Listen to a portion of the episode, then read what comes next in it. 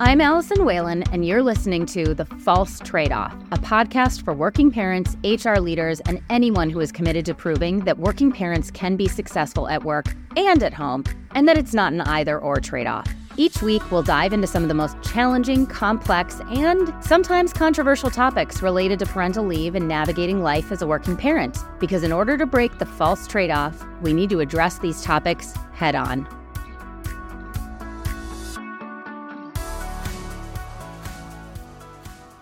Welcome to the very first episode of The False Trade Off. Creating a podcast is something we've been talking about for what feels like years now. And I am super excited that this is finally out in the world so we can share our wealth of knowledge on all things parental leave and the many different things that impact parents in the workforce. Now, before we dive into all of the working parent topics we have in store, I wanted to take a step back and share my personal story to help set the stage a bit about why this is so important to me. So important, in fact, that I left a great career in sales to start my own company. So, in this episode, I'm going to put it all out there from the beginning, before I became a parent, all the way until present day on why Parentaly is what it is today. I'm then going to wrap up the episode with our very first Ask Me Anything, where I'll answer a few questions that came to me or the team in the last week alone. We get a lot of questions from working parents, HR leaders, and even colleagues of expecting employees. And so we plan to reserve one episode per quarter solely to answer those questions. We always joke on the team about hosting a Stump Allison session. So I encourage you, please do not be shy. Bring me your hardest questions. If you have a question you want us to consider for the next Ask Me Anything, you can email ask Allison, that's ask A L L I S O N, at parentaly.com or feel free to send an audio clip to be featured in a future episode. And on that note, let me get started. It's 2017, and after 10 years of working in investment banking and going to business school, I'm now leading the enterprise sales team for a tech startup in New York City. And that's when I found out I was pregnant.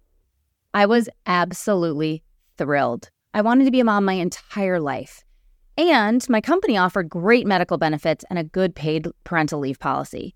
So, all things considered, I felt incredibly privileged and excited for this next chapter. Unfortunately, and little did I know at the time, my parental leave was about to be an incredibly disruptive force on my career and professional identity. Fast forward to my return to work after parental leave, I returned to an absolute nightmare situation. In my absence, my direct reports weren't managed well. Key deliverables slipped through the cracks and we missed our goals. And a direct report even quit as a result of her negative experience while I was on leave. Further, leadership was making assumptions about my career aspirations. Things like, she probably won't want to travel, or adding this to her plate would be too much right now. I missed out on high impact projects, all because I was struggling to get my feet back underneath myself after being out on parental leave. So, what did I do? I honestly considered quitting, not to drop out of the workforce, but to take a similar role at a similar company, because the idea of starting fresh elsewhere felt easier than digging out from the hole my parental leave had created. But I didn't quit. I worked overtime to get back to a good place at work. It was exceptionally challenging and painful. And somewhere in that messy middle, I had the epiphany. For all of the great medical and new parent support I had, how was there nothing to support my career trajectory, team, and business across this important time in my life? And I got really determined to figure out am I unique? Or did this happen to others too? So I decided to survey my network, fellow business school grads, many of whom were in consulting, finance, retail, and technology companies. And I just asked them, How was your experience? And almost 100% had the same story. They said, I would never give back the time that I took, but it negatively impacted my career. Turns out my experience was not unique at all. In fact, it was almost the universal experience across everyone I spoke to. And this is why Parentaly was born. After becoming a parent, I was more ambitious than ever. And I knew there was a way to fix the avoidable outcomes I and many others faced in their careers by putting intentional support in place. So I got to work and built a program to tackle these specific work challenges. We tested and tested and tested, tried various iterations to create the right formula of support. A program that not only supported the employees going on leave, but also helped businesses minimize the disruption the rest of the team feels when an employee goes on leave. And it worked. Fast forward to 2023, and we've built a new category for career focused parental leave support. We're now supporting thousands of employees and managers, including some from massive companies like Zoom, PwC, and Hershey, as well as smaller, fast growing companies. And that's my story. I feel incredibly fortunate to get to spend every day focused on how to make life better for working parents everywhere. And that I now have a phenomenal team alongside me on this journey to supercharge our growth. And to think it all started because I saw firsthand that parental leave should be a positive inflection point if only someone could help companies get it right. Now that I've shared my founding story, let's dive into the Ask Me Anything segment. At Parentaly, we get tons of questions every single day from people about how to improve the parental leave and return to work experience. And so my team thought it would be fun and possibly hilarious to put me on the spot and ask me five questions that came in this week and have me respond live right now. So, to be clear, I haven't read these questions in advance, so you're getting the real unscripted Allison response here today. So, with that, let me read off the first question. Number one I co lead my company's parent ERG, and the topic of motherhood bias comes up every now and then. How would you advise parents and companies or ERGs looking to overcome or combat the biases that they may be subjected to? Ah, of course, they threw societal bias issues as the first question. This is a really tough one. Motherhood bias is real. So is the fatherhood bonus. There is plenty of research that proves this out. And just before I answer the question, and maybe this is me stalling, I think it's worth it to define what this means. So, what this means is that you take two people that are virtually identical on paper, right? They have a child, one is a woman, one is a man. The woman ends up making less money over time versus the man simply because of societal's bias that her number one priority now is her child, and therefore she will not work as hard. His priority is now his child, and so he will work even harder to provide for that child. So the exact same thing happens to people who have, you know, look the same on paper. And because of our gender bias or motherhood, fatherhood perceptions, expectations, they get treated differently. And therefore, the mother is penalized and the father actually receives more money over time.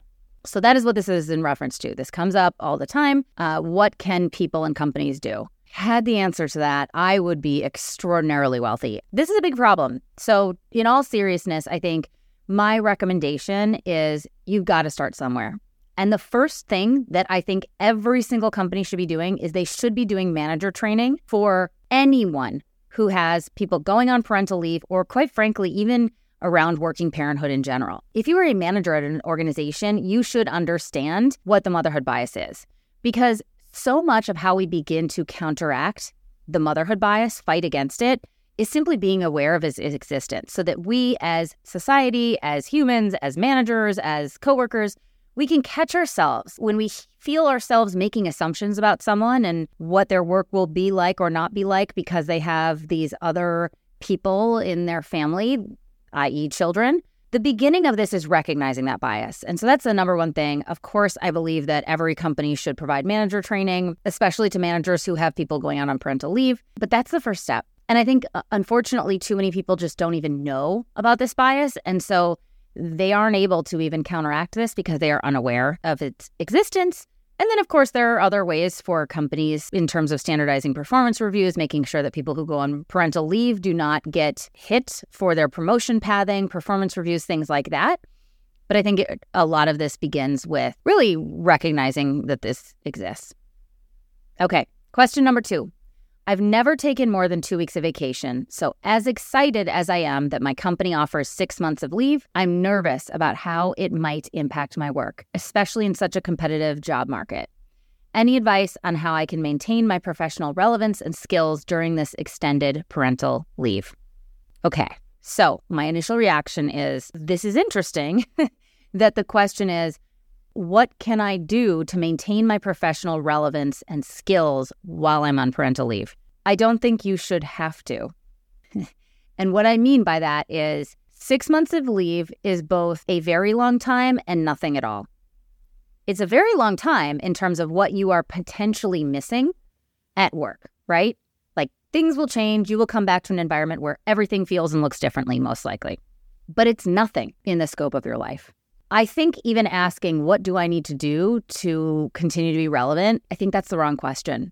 I think a better question is, what can my team and manager and company do to help me come back and be successful? You're not going to be irrelevant by stepping out for six months. So I'm, I'm a little bit triggered by the question of professional relevance. I think it's more, yes, this will be difficult to come back to work. Six months is a long time to be gone from work and from your projects, but it's not about your relevance.